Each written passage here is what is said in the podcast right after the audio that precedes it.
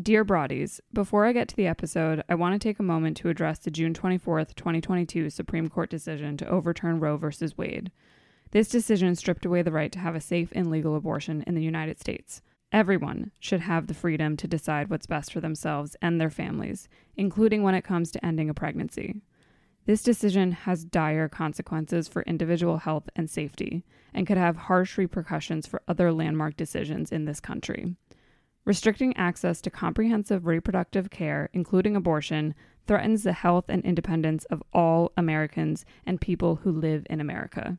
Learn more by visiting choice.crd.co. That's choice.crd.co. If you're able to support others, please consider donating to abortion funds. You can find a list of where to donate in each state at donationsforabortion.com. That's donations, the number four, abortion.com. I have personally started donating to states where trigger laws go into effect immediately. Remember, even if you can only spend $1 or $5, that helps. There are things we can do to fight this, and it is going to take continued focus and community support. So I encourage you to speak up, take care, and spread the word. You know, there's little ways in which you can betray yourself. And I think we as a society are so focused on like external lies, lies you tell others, that we don't um, pay enough attention to like where that comes from. Like a lot of times, I think we tell lies to others because we're afraid to admit to ourselves who we really are. Hello, everybody, and welcome to the Pod Broads. This is a podcast about women in podcasting, and I'm your host, Alexandra Cole. Alexandra.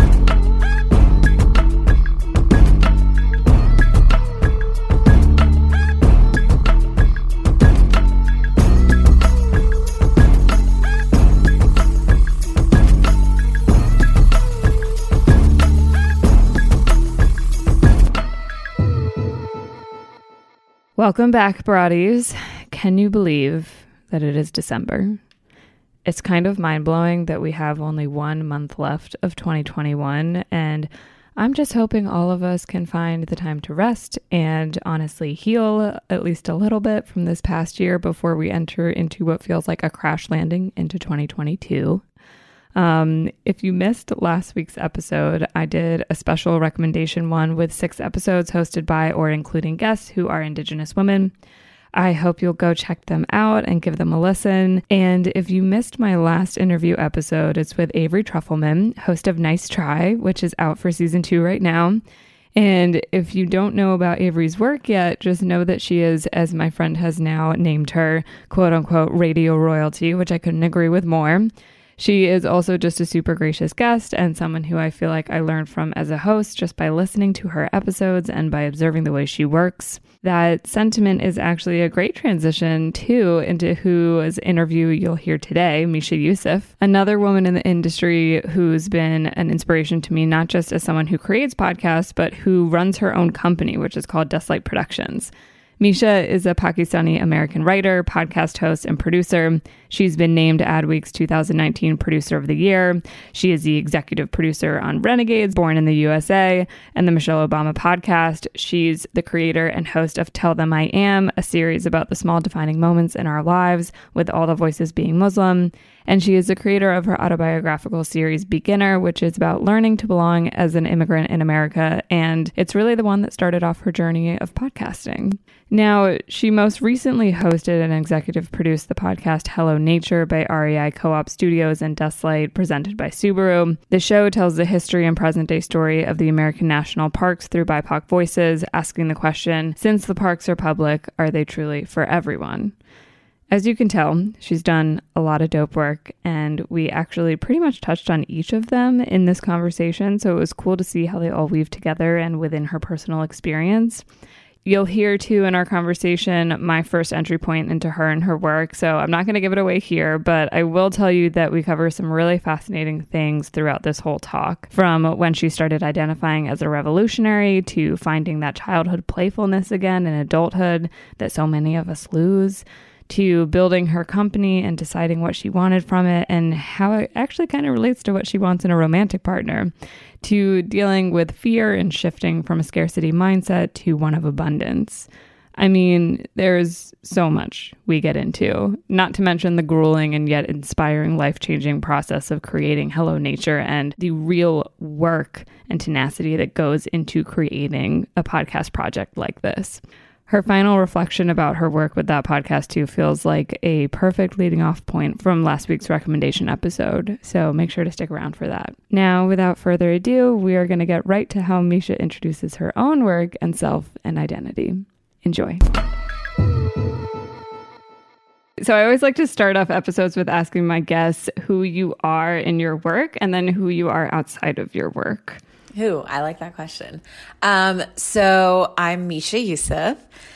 I am the CEO and founder of Dustlight Productions, which is a mission driven audio production and training house. And I'm also um, the host and executive producer of Tell Them I Am. And I'm also the um, host and executive producer of Hello Nature from REI Co op Studios and Dustlight, um, presented by Subaru. Awesome. And then outside of work? Outside of work, I'm a person. Um, outside of work, I. I'm a Pakistani American woman. Um, I think I like to see myself as a very playful, not very serious type of person. And I think that probably comes across in both my creative work and my leadership style and, and my role in the industry. Um, mm-hmm. I do, I have recently started to identify myself as somebody who really cares about revolutionizing the entertainment industry, podcasting specifically, but also, you know, really standing up for what um, what is right, both within the industry, so in my work and outside of it. So I think that that's becoming more and more a part of my identity as a human. I love that. I well, first off, want to say my introduction to you was seeing you do a talk on intellectual property for podcasters. And now I, I can't even remember how long ago it was. It could have been during the pandemic. It could have been before. I don't know. Um, but I, I remember like I had taken like a shit ton of notes and I was just like, this is amazing. Like I'm getting so much from this. And I was just like super grateful to it and was also like, this chick is a badass. I love like the way that she's talking about this. But what you were just saying about kind of this shift that's happening with how you're you're starting to really identify with revolutionizing the entertainment industry and things like that. I kind of want to ask you like so when did it really feel like a shift? Like like when did you really feel like you were starting to embody that and own that as a part of you? I think that um, you know honestly it started during the pandemic and a little bit mm. before. Um, i think that there are certain moral black and whites or like um, it, like integrity i think has always been a really important part of who i am and what i do. And you know in my teenage years it was it was much more slippery than it is um, as an adult and like in my early 20s but i think a lot of my early and mid 20s were focused on just trying to establish myself in the industry, you know, making work with people I admire and making something really, really high quality. Because I didn't want to just be tokenized for being, you know, a brown podcaster. I wanted to also be extraordinary at my craft and develop a really strong, distinct voice. I think after kind of having proven that point or achieved a certain level of success in that, um, and feeling respected in the industry as a producer, as a host, as a writer, I started to feel like there were a lot of constraints in like traditional jobs. And it started in public radio where I was like, I love public radio. I love the mission of public radio, but I don't actually feel like what I thought was the pinnacle of what I wanted career wise um, is an institution that actually upholds its values day to day. I I felt it. My coworkers felt it, mm-hmm. and um, you know, around that time, I was going through a lot of big life changes, and I think the first big step in kind of accepting that role as a revolutionary was just like accepting that I can start my own thing, that I can build a new system that is a better system. Um, mm-hmm. And that destroying the old system is only part of the equation. Like the other part is also creating a way forward for the future. And then, um, you know, when you first start a company, like so much of that is like, again, you're establishing credibility, you're trying to show people you're legit. And Yeah. our first two clients were like really massive. So I feel like as a result of that, like I spent the first year of the company and the pandemic which happened simultaneously just trying to show and like build dustlight and and really doing a good job with the michelle obama podcast and trying to get a bunch of um, Yeah. you know reputable contracts make some great shows and somewhere around the end of year one um, I realized that I didn't just start a company because I wanted freedom for myself. I started a company because I wanted to build something better for everyone and a North Star for the industry. And mm-hmm. I think this came about because a lot of people would hit me up asking me for advice because they were thinking of striking Yeah. out on their own. And a lot of people would be like, well, I'm thinking of starting a production company. And I started to ask them the question of like, why? Like, why not freelance? Why start a company? Like, what is it that you're saying or doing that no one else is doing? And it made me realize that like Dustlight really did have a mission. And, you know, it obviously comes from like a broken dream of like having been in public radio and feeling like, oh shit, like I thought this was one thing. It really wasn't. So how do I do that within a different framework? Um, so I would say for me, that identity's really started to sink in like earlier parts of 2021. And I think now that I have a break from production, it's really starting to become more of my focus.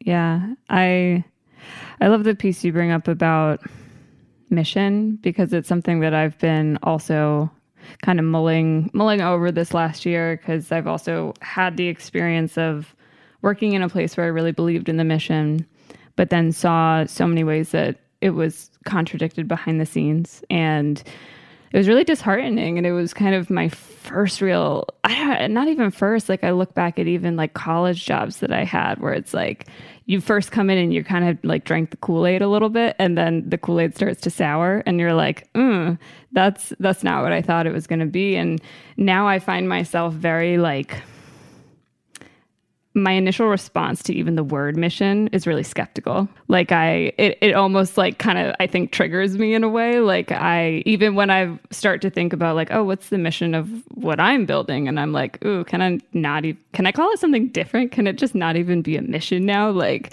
maybe it's more like purpose, but I just I like that piece of what you brought up and it also makes me wonder like how have you personally like dealt with i feel like the pressure that comes with naming that mission? Mm, you know, I think that I was really lucky because I kind of struck out on my own was like fuck it i'm starting this company and i'm going to build a website and i'm going to put together all these documents of what this company is and i'm going to decide and whoever hmm. wants to come work with me can come work with me and whoever doesn't doesn't have to you know? Mm-hmm. And i obviously had a dream team of the people that i worked with right before at kpcc who i had the best collaborative experience of my life with up until that point. But i didn't i didn't put any pressure on them. I had no expectations. I told them i was like i think we should start something together. They weren't ready to start something together so i was like fine i'm going to start it on my own. You come with or don't.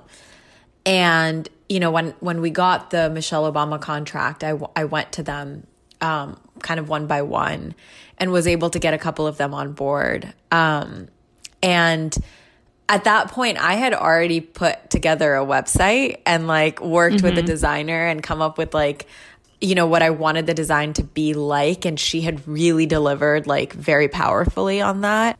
And the mission was just part of that. Like one night I was kind of up late working on like all these documents and I was like, I want us to be a mission driven company. Uh, to be perfectly honest, the whole thing came from one, public radio, and two, I had been making a list because I'd just gone through a breakup of what I wanted in my next partner. And I was like, I want someone who's like, like, like mission driven, you know, like someone who has like a Yeah. really clear intention for why they're on this earth and they kind of have like a backbone of steel. Like nothing can fucking waver them from that. Like shiny objects, career wise, personal life wise, aren't going to just like get them to like float around and lose sight of that. And I was like, that's what I want to be. And that's what I want my company to be in the industry and in its in its execution. And so that's kind of how it all came about. And then I just like was thinking of different names and wrote that little blurb that's like on the website under the mission. No one edited it. Like I just wrote it and put it up Really? there. Yeah. And you know, it resonated. It resonated with people. And so um, we haven't seen a reason to revamp that. It's not it's not political. It's not, um, you know, I mean, it's political, I would say, in some way, but it's not partisan, at least. It's not divisive, mm-hmm. it's uniting. And I think it centers on craft and beauty and and bringing people together and feeling which are things that are really important to me. Yeah. And and what about the name? Was there what was the name inspiration? So the name came from um I I basically had an acid trip and I I um I it was my first time looking at dust. I the, the night before um at the beginning of the trip I'd like looked at the stars and you know like when mm-hmm. you're on any kind of psychedelic drug um things kind of dance or they have like different kinds of patterns mm-hmm. and behaviors and um, I just remember the stars kind of dancing in this like very noticeable pattern. It was really awe inspiring and beautiful. And the mm-hmm. next morning, as the trip was wearing off, I was sitting on the couch and it was like midday and like 11 a.m. maybe. And um, the dust started like kind of just like circling around me. And I just remember noticing dust in a way that I had literally never noticed it before. Like it had always just been like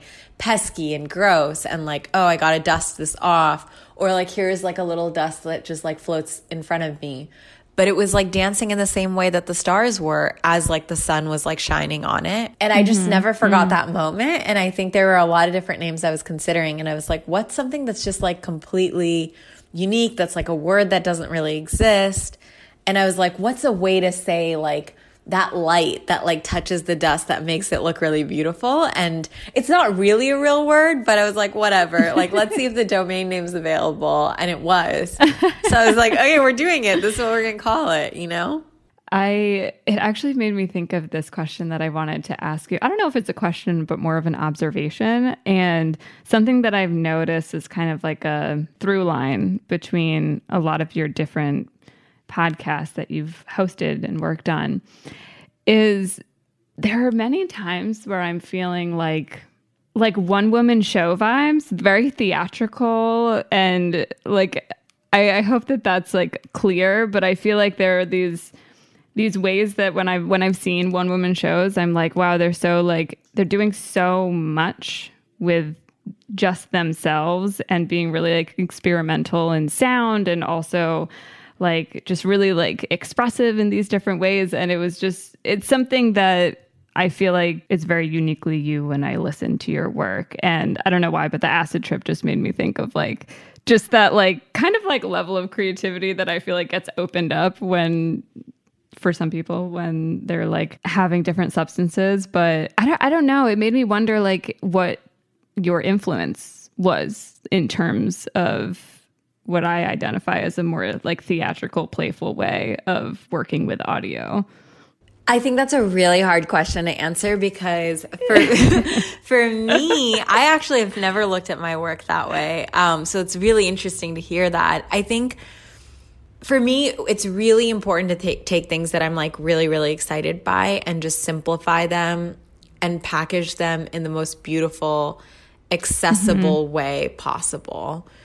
And I think around the time that I started making podcasts, which would be like with beginner in 2016, mm-hmm. 2015, 2016, is like when I was coming into my own personality. Like up until that point, I had been a very serious person. I was on a very serious mm-hmm. path. Mm-hmm. And I didn't have room to like just be and I was discovering that right as I was making beginner. Like that was right before beginners, like when I had had the acid trip and I had gone on this like mm. long meditation retreat and I like, you know, was like living in different places. I'd grown up in LA, but I was for the first time living in Chicago and then in New York. And um, I was in a new relationship. There were like a lot of different things that I feel like were opening up pathways within me that were helping yeah. me understand myself better. And I think that that mischief and that playfulness is something that's like very characteristic of like who I was when I was like 4 years old.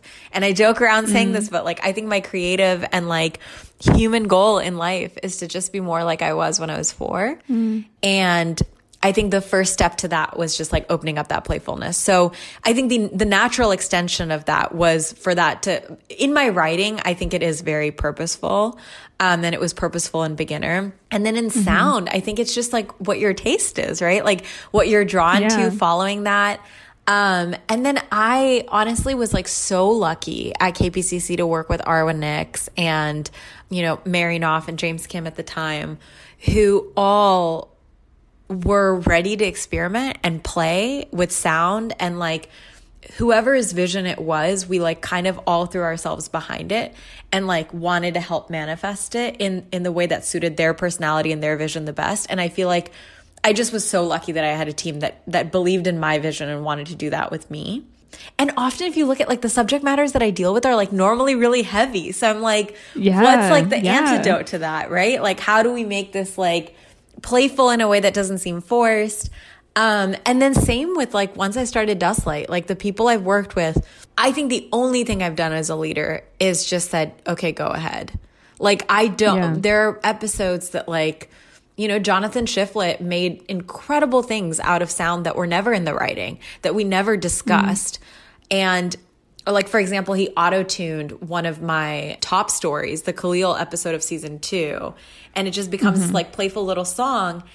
And I remember he sent me like a little snippet of it and he was like, Misha, are you okay with me doing this? And I I heard it and I was like, fuck yeah, dude. Like no one's done it. Let's just fucking do it. Like I think that's the only difference between me and maybe somebody else who whose work hasn't reached that level of creativity in collaboration. Um, but I can't I can't take all the credit for it. I think in my writing maybe, um, but even that, like I work with Arwen a lot. Um, in my voicing, I guess I can take I can take all the credit for that. Yeah, yeah for sure. but um, it's just I've just been very lucky to work with people who are like excited about the vision, who hear my voice, and I've been also lucky to be able to develop that voice. You know, it's just an extension of who I am. Yeah. Something you said while you were answering that made me a little curious about between age four and when you got into like this period of your audio life and where do you think that playfulness went like why do you think it went somewhere for a little while and now you're starting to tap back into it in this season of your life I mean, I think that like it, it, happens to everybody to some extent. Yeah. I think for me, in some ways, it was exacerbated because my family and I moved here to the US very unexpectedly um, from Pakistan. Mm. I grew up in Pakistan until I was 11. And I think that, you know, a lot of people take that experience in different ways. I think for me, because of the unexpected nature of it, because we had such a like well off, comfortable life in Pakistan, um, mm-hmm. coming to the US was the opposite and it was really jarring and it was really scary. And we moved to a majority white neighborhood, mostly white and Asian, not Asian like South Asian. Like there were very few people who were Muslim or Pakistani. Um, mm. And I think that like I just was, my parents were really fucking stressed out, and I I absorbed their stress. And I have two younger siblings. I'm the oldest kid, so there's a level of like wanting to be responsible, to like hold your emotions in. And you're just so scared of like how all these people that you don't know, you don't know anything about their culture, like how are they going to perceive you? You know, when yeah. you like let go and let loose and um, it was like this combo of taking care of my family. And maybe I didn't need to. I mean, my parents were taking care of us. Just internalizing that and and also just being afraid of how I would be perceived. I think that made me very serious. Yeah. That makes sense. I I remember there was one episode that I was listening to of Beginner where you were talking about like how you kind of ended up telling a lot of these little lies and it was you know, lies of like not wanting people to know that maybe you didn't know how to do something or, you know, like trying to assimilate, trying to like be like everyone else who was around. And um, yeah, that was just one of those moments that stuck out to me because I feel like uh, sometimes lies is one of those things that we can talk about in really like black and white terms. And it's, it's something that has a lot of nuance, especially in a situation like that, that someone might not think of if that wasn't their experience. Yeah, absolutely. I think that you know, there's little ways in which you can betray yourself. And I think mm. we as a society are so focused on like external lies, lies you tell others, that we don't um, pay enough attention to like where that comes from. Like a lot of times, I think we tell lies to others because we're afraid to admit to ourselves who we really are, you know? Yeah, I definitely agree with that. So I have news. I am in love, and it's with August Period products. And at the risk of TMI, it has been a long time since I have felt comfortable on my period. I have really sensitive skin, and pads and tampons have consistently made me feel more irritated. And it wasn't until I found out about August that I learned that these period products that many of us have been using for a long time have these toxic plastics in them. Then, the first time I used an August product, I immediately noticed a difference. The August ones are 100% organic cotton, and they are so comfy and soft and gentle on my skin during an already not exactly relaxing part of the month. Plus, I learned that most period products take five to eight centuries to decompose. Like, what? But August pads are fully biodegradable in 6 to 12 months. August is changing the narrative to establish that periods are powerful. After all, periods make human life possible. And I definitely believe and agree that it's about time we have an inclusive brand that is committed to more sustainable, absorbent, comfortable, and even impactful period care. They are affordable. You can purchase them on an as needed basis, or you can sign up for their monthly or quarterly subscription service. Plus, every purchase with August, they donate products and 10% of their profits to their nonprofit partners to serve menstruators in need. And you can receive 10% off your purchase by entering my code PODBROADS10. Check out itsaugust.co today or find them on social media at itsaugust and start feeling more comfortable on your period. I know I finally do. I want to ask you about Hello Nature since that's your newest project that has come out and I've I've been listening to it and really enjoying it and you know what we were just talking about like a lot of fun with sound. I was like laughing at like the little like skit moments of like what was it? I think of the dust particles or that we're like talking to each other and so it's just it's a lot of fun to listen to and I also just on a personal level am stoked to see which other ones you include because the first one is Yosemite, and that's like one of the few national parks that I've actually been to and I went there when I was 8 and you I remember you were talking about your like knee prop your like just healed knee and you were really like nervous about it. And I was like oh how weird. I like fell on a trail when I was 8 and like gashed my knee open while I was in Yosemite.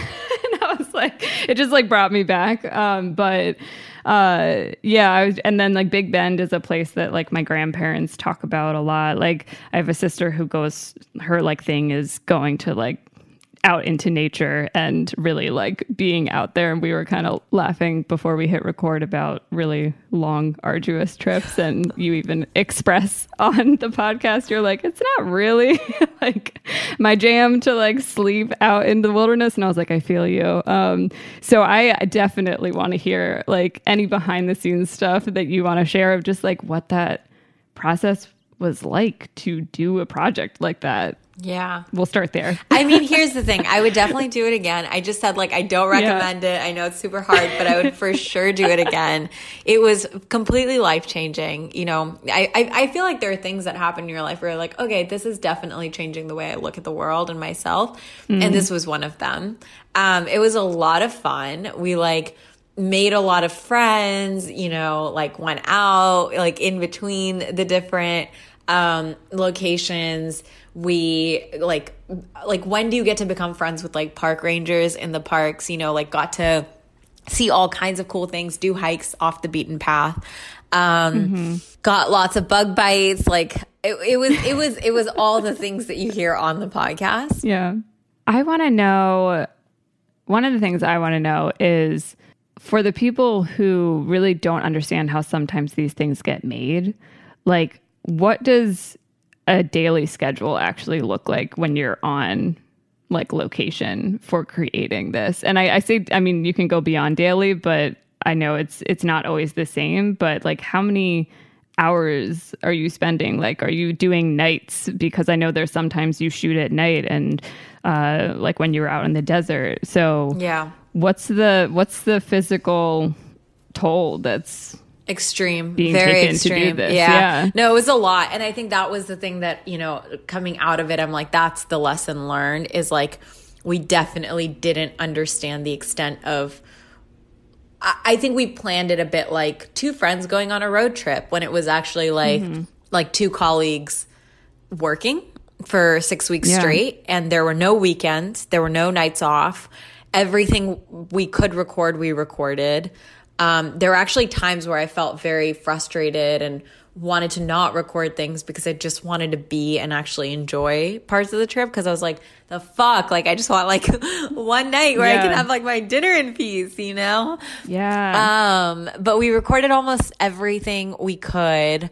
Um, I would say we were always on, like, except for when we were like in hotels at our rest stop. So we had like every two parks, we had a rest stop.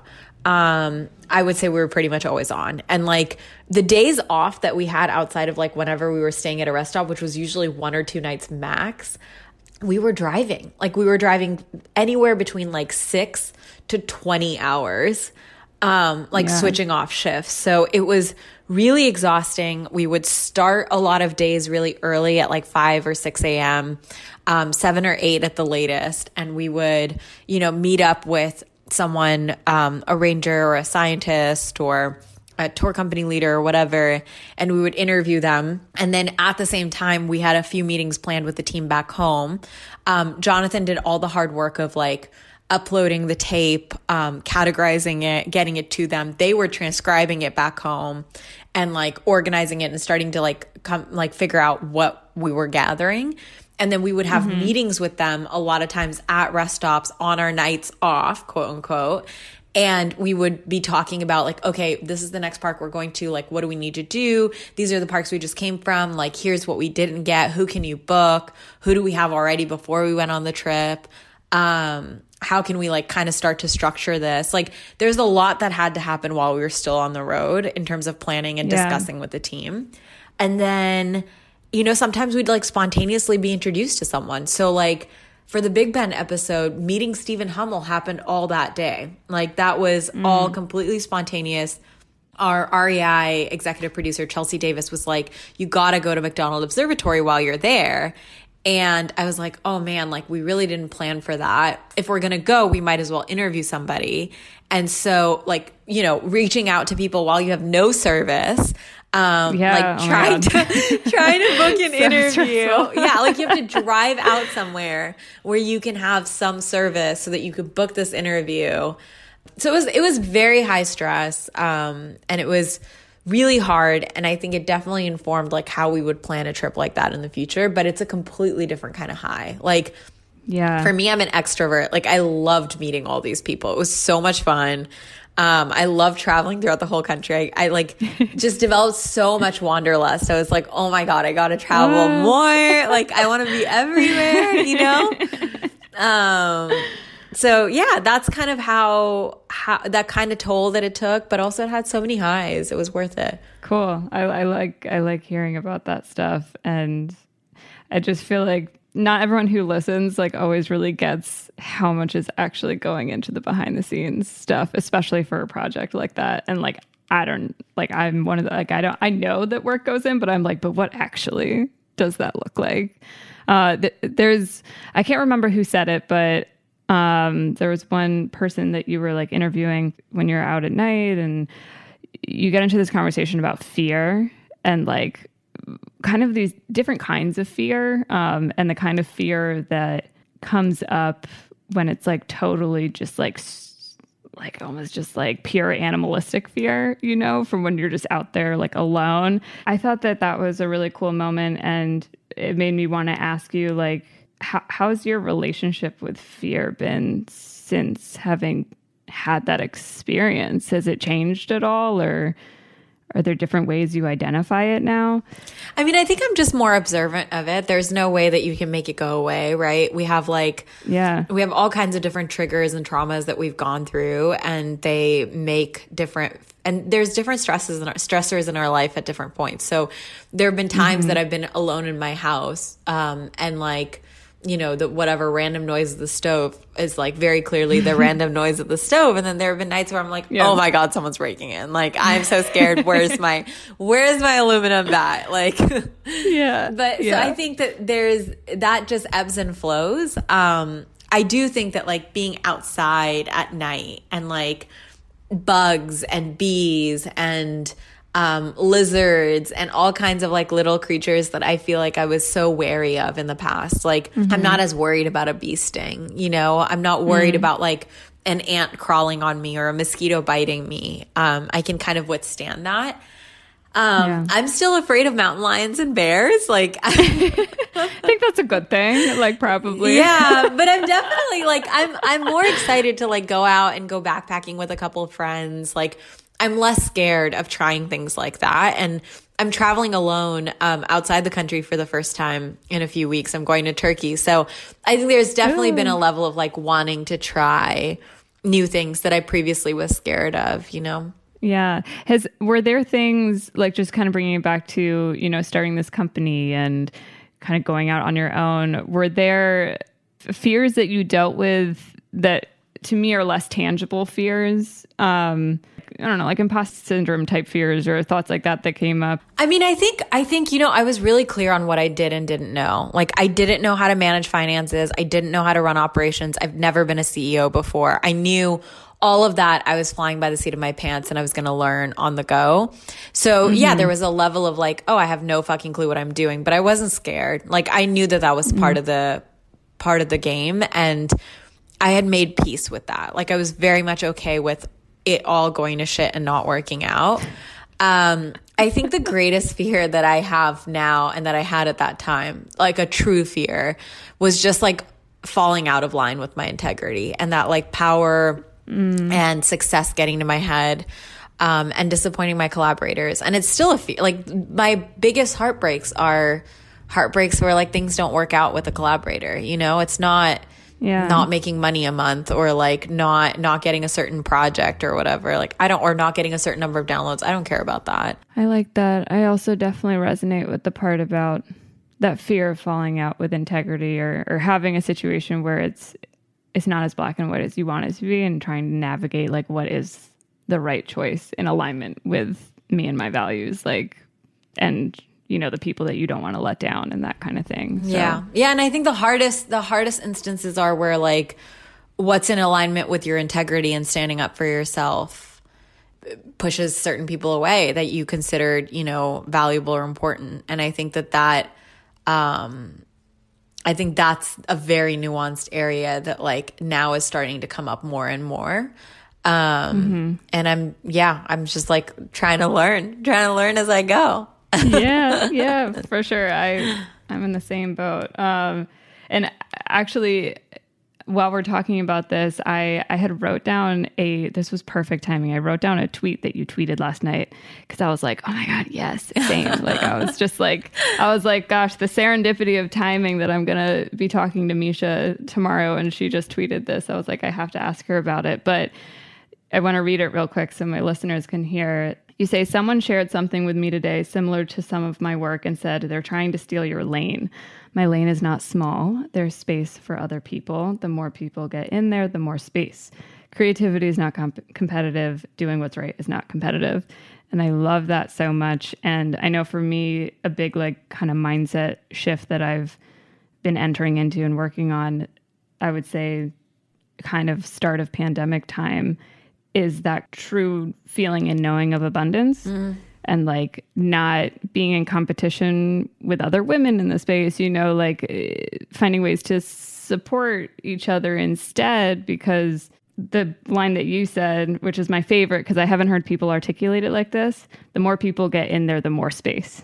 So I loved that. And I just wanted to ask you about the quote and see if there are, you know, Twitter is a very quick way of expressing things, but I wondered if you could share just even a little more on like your personal connection to those words that you you wrote last night. Yeah.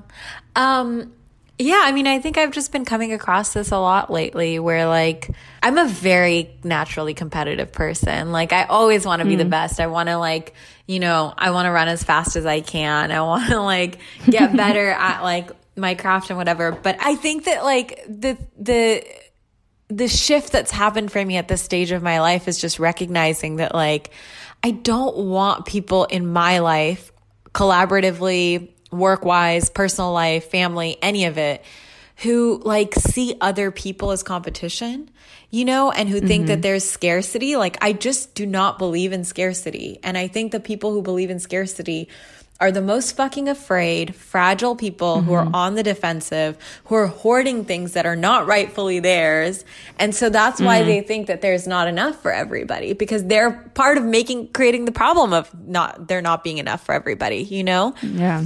And um, I think that I'm just like not in that state of mind anymore. And it's, I genuinely believe that like, obviously I will make mistakes on this. I, I'm not going to be perfect, but like, I genuinely believe that there's room for everybody because it's like no one can, if your goal in life is to do the right thing, how can, if someone outrights you, that's great. Like, cool. Like they're doing more of the right thing. And then you're like, great. Like I aspire to be like them. Right. Or mm-hmm. if somebody is like trying to be like, I don't want to be the best anymore. I just want to be like the most me at the highest level of craft that I possibly can mm. be. And I want to create an environment that allows that for other people. And so I'm like, how could anybody possibly, even if they want to compete with me, they can't compete with me because we're just, Yeah. nobody else is the same as me. Like I'm a unique manifestation, right? Like, so, so good fucking luck. Like, I don't know. I don't really care.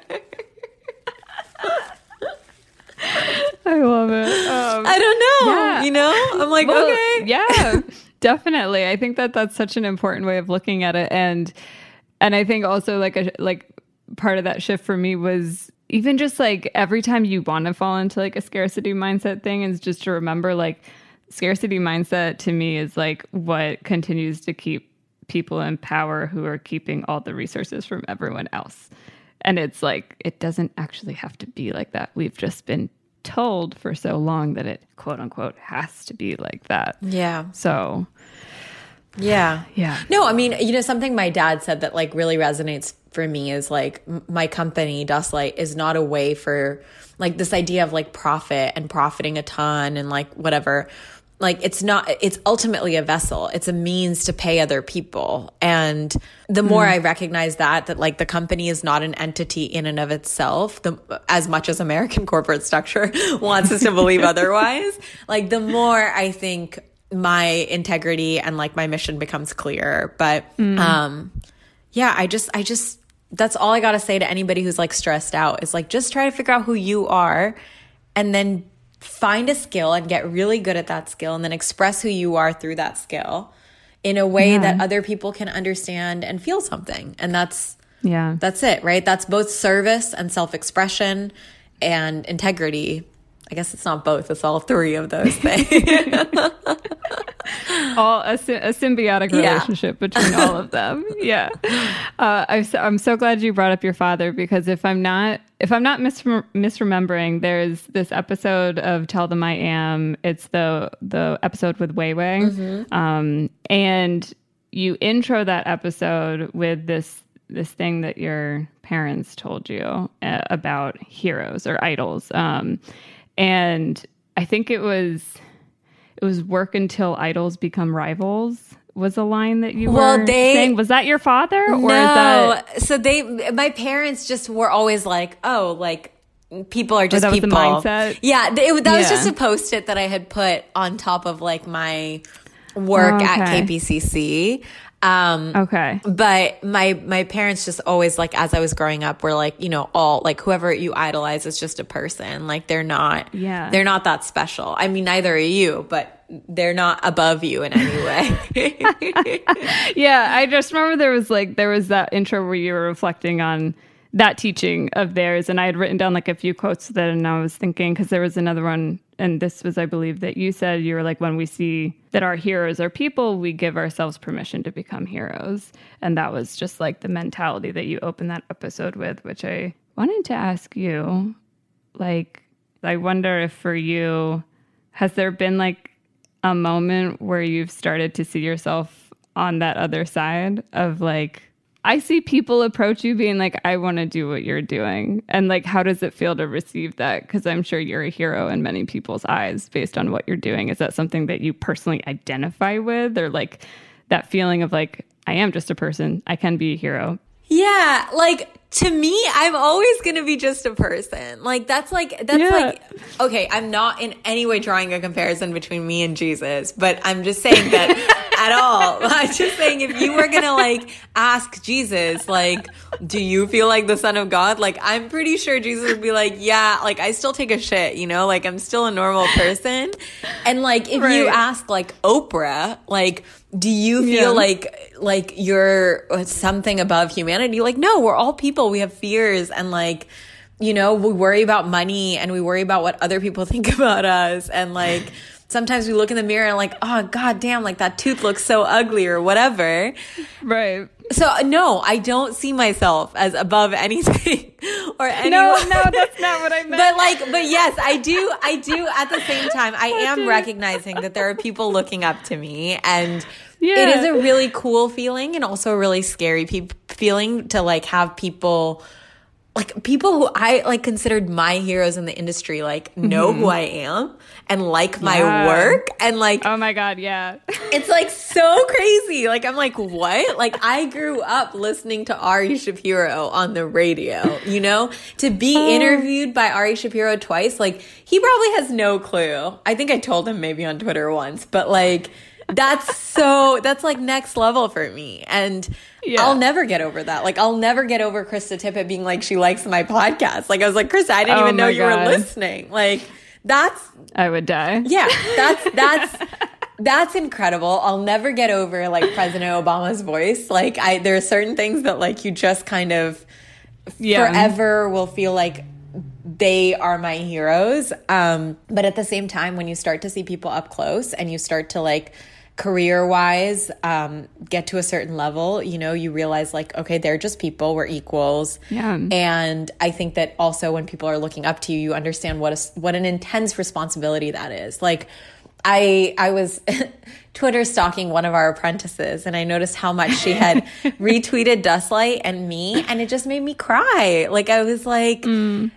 like this means something to her. This is an important part of her experience and it's shaping her view at least on this industry if not on work and herself. And like yeah. i have a responsibility to do right by her you know? I can't let this person down. Like this is so i think that that's you definitely feel that when you get to a certain stature in your career for sure. Yeah yeah. That's the piece and i think that's the piece that i was uh curious about was recognizing that you're you're starting to have influence and being able to recognize that and own it but own it without inflating it mm-hmm. you know what i mean mm-hmm. yeah there's a concept in buddhist philosophy of like equanimity which like is really dear mm. to my heart um just this idea that like obviously you don't want the bad things to get to you but you also don't want success to, to get to your head you know mm-hmm. and i mm-hmm. think that that's something that i strive for always and it's much easier for me to keep a cool head in crisis or when when shit hits the fan or things are bad than mm. when things are good i definitely let it get to my head a tiny bit but constantly i'm aspiring to to have some level of equanimity even in in the good times yeah well and and the self-awareness you have with it too is i mean that's all we can do you know Next week on the Pod Broads. Sometimes I'm like, are people gonna come to my house? Like, you know, it's so easy to find people and stuff like that. That like that's the part that scares me. But I'm like, as far as internet, I, I don't think you all would do that. There's some people that have too many boundaries, but I had to like do a thing where I was like, I mean, because I'm so intense, I know the laws in my state, and I know that we got to make your day law here. So I just feel like maybe nobody would do that because they would know. But if you didn't know, I know. So. but yeah, like there's like I feel like before that I was really scared to be online picked on or something, or that, you know, a big account would choose me as my personal account that had under 500 followers at the time and like try to take me down or get me suspended or, you know, something like that, because that's a huge thing on the internet right now. So before that, I had a lot of anxiety about that. Now, not so much and they probably don't like it's almost like I did another ring on an Apple Watch or something like, oh, okay, that wasn't as bad as I thought it would be. That's Barry Syke, the creator of Podcast in Color, a amazing directory of podcasts made by people of color. And you'll get to hear our conversation, one that especially gets into some industry talk next week. Make sure to follow and subscribe to the Pod Broads wherever you get your podcasts. That way, you'll never miss an episode.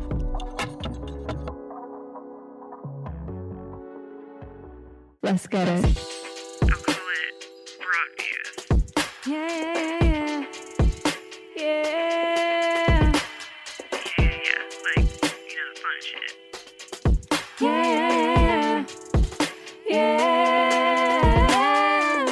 So, Misha, would you rather be stuck in the desert for two nights straight with no source of light? Or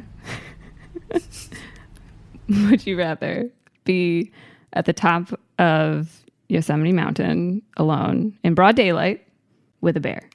I mean, definitely in the desert. I would rather be in the desert. Really? Yeah. Are you kidding? It's fine. At least I can like find a place to hide. Like with the bear, it's like there's not much space. I don't know where I would go. Like I don't. I don't. You can't run from him. You can't like. I don't have like. Got it. What is it? Is that the thing you do? You get Yeah. long or something? But Not how long, tall, can I get? or- Like he probably has a family. Like no, no. I'd rather be in the desert in the dark. A, lo- a lone bear. If it was just a lone bear and there's no promise of like there's no family around him, would that change just it or you unrealistic question.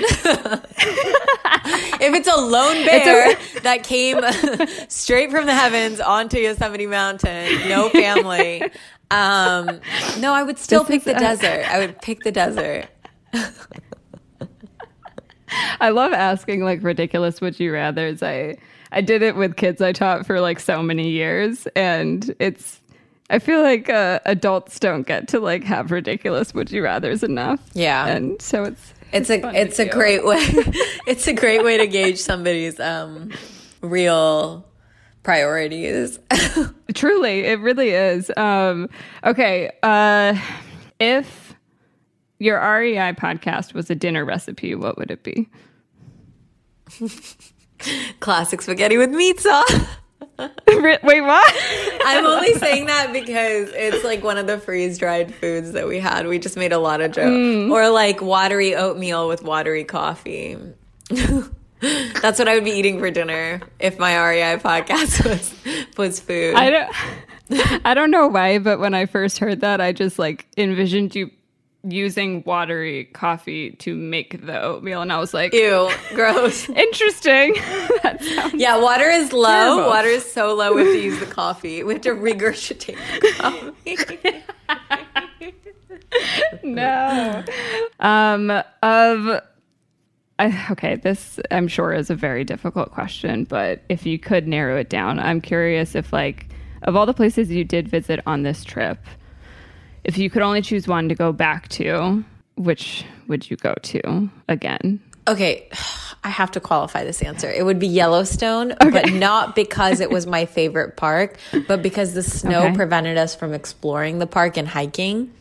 Um, And we were basically confined to like interviews and like um, we were recording a lot of the video there. So Yeah. I would go back to Yellowstone because I feel like I didn't get a chance to explore Yellowstone enough. But that it wasn't my favorite part. I loved it, but it wasn't my favorite. I just Yeah. want to say that. So Okay. put that out there in case any parks are going to get offended. Um, okay.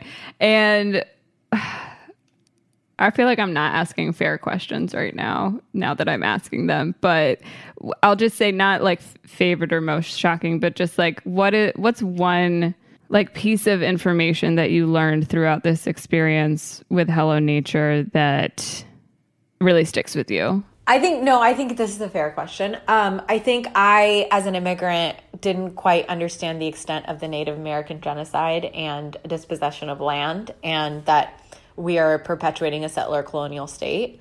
Um, mm. The only equivalent of which in present day that I know of, or at least one of the equivalents, would be what's happening in Palestine. Um, and I think that we don't look at America that way. And I've never looked at America that way. I've never looked at myself as a settler. Um, mm. And this podcast and this experience completely changed how I view the country, how I view myself as an immigrant in this country.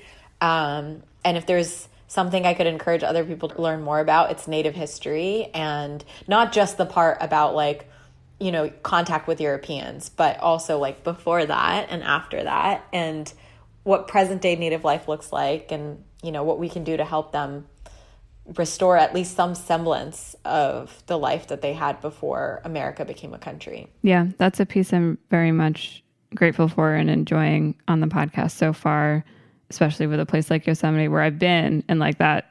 I mean, sure, I was eight, so I don't remember a lot of it, but I know that that wasn't necessarily a part of my experience of going to Yosemite when I initially went. Um, and I knew nothing of the past there, you know? So I think that that's, yeah, that's that's great. Thank you. Um, so, where can my listeners uh, find you and support the work that you're doing? Um, they can find me on Instagram or Twitter at M E U C E P H. I may delete either or both at any point in time. Really? no guarantees. I'm just like perpetually in this like desire to like delete all social media forever. Um, but yeah. until then, until that day, they can follow me on Instagram or Twitter or MishaEuceph.com. Our original music is produced by Kerry Blu. The cover art was designed by Elsa Bermudez, and everything else is produced and edited by me, myself, and I, Miss Alexandra Cole. And you can follow me on Instagram, TikTok, Twitter, and Facebook at Poddraland, and you can find out more of what I do at www.poddraland.com. Sign up for my newsletter for more recommendations of women hosted podcasts, related news, and special updates about this podcast. And finally, make sure to share this episode. Tag us in it, like that shit, give it a review. Anything you do helps not just this podcast get more exposure, but also helps these women's voices be heard by way more people. And ultimately, that's my goal. So let's fucking do it.